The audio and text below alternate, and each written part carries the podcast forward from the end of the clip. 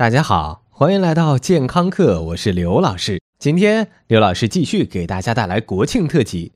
今天我们来说说饭桌上那些事儿。国庆假期，很多同学或者在家，或者和朋友聚餐，或者到另外一个城市吃到天昏地暗。吃永远比买票看景点要重要的多。吃多少，吃到饱还是吃到死，这是一个永恒的话题。很多吃货一边大喊“哎呀，我撑死了”，一边继续往嘴里塞东西。今天咱们抛开吃太多对潜在疾病的影响，就来探讨一下吃喝的上限。先来说吃吧。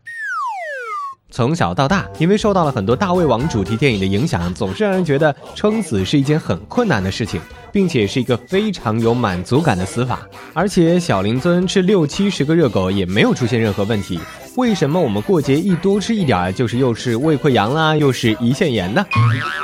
拜托，您不要把自己跟净吃运动员比较好不好？人家靠这行吃饭，自然要做大量的专业训练，还要平衡身体代谢。我们这些加起班来连饭都吃不上的人，要把他做榜样，无异于自杀嘛？食物进到嘴里，通过食管到达的第一站就是胃了。而之所以胃里分泌的胃酸可以消化食物又不损伤胃本尊，是因为胃中有一层保护神，那就是胃黏膜。不过，如果继续往胃里塞太多食物的话，不但会不停地摩擦胃黏膜，还会促使胃部分泌更多胃酸。而当胃黏膜实在不堪重负的时候，胃酸就会在胃黏膜上烧出一个大洞，这就是我们说的胃溃疡了。为了保证你不把一整块一整块的菜送回厕所，这个时候胰腺也要加班加点的不停分泌消化酶，从而引起胰腺炎。这种因为暴饮暴食而患上的胰腺炎，逢年过节在医院急诊室里特别常见。不过你以为这就完了？没有。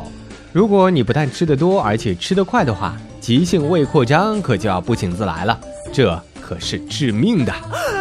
有专家经常呼吁我们说，晚饭要吃八分饱还是七分饱？什么午饭早饭也不要吃太饱，这一点值得肯定。但是如果你做不到控制自己吃到十分饱，也不至于把自己撑死吧？在饭局中，通常有两种人：一种只顾着吃，另外一种只顾着喝。这两种人天生水火不相容，互相不待见，内心中充满了深深的鄙视。其实刘老师想说，这两种人都不好，前者容易撑破胃，后者容易伤着肝儿。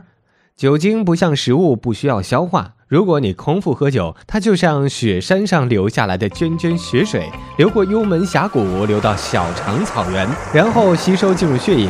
酒精最开始会让大脑兴奋，只要半个小时或许更短，你就会变得头昏眼花、侃侃而谈，绿茶婊瞬间变成破产姐妹里的 Max。Because the hospital wouldn't let my mother name me Oop.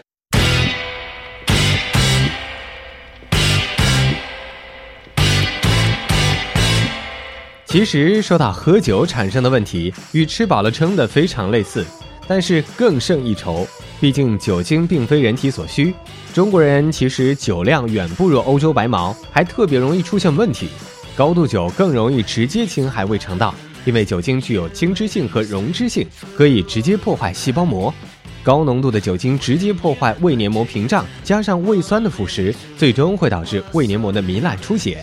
空腹喝酒那就更不可取了。同时，大量饮酒也是胰腺炎的诱因。我们知道，很多汉子嘴上说无所谓了，但是疼起来没谁不装孙子。所以，不要因为感情深就一口闷，也别上桌就开喝，自罚三杯。先吃点开胃菜聊聊天，制造一下气氛，然后再小酌几杯。很多人以为自己是爽快的表率，但大部分爽快够意思的哥们儿也并没有平步青云。二愣子永远不是得到老板好评的最好方式，客户感受和线下努力才能够制造机会呢。同时，人体吸收酒精的百分之九十会在肝脏代谢，健康肝脏一小时才能分解十三点六克，连一两都不到。所以，如果你要千杯不倒，也要跟上肝脏的节奏。说了这么多，刘老师还是希望大家吃好喝好的同时，也要有功夫享受这个难得的长假。好了，感谢您的收听，回见。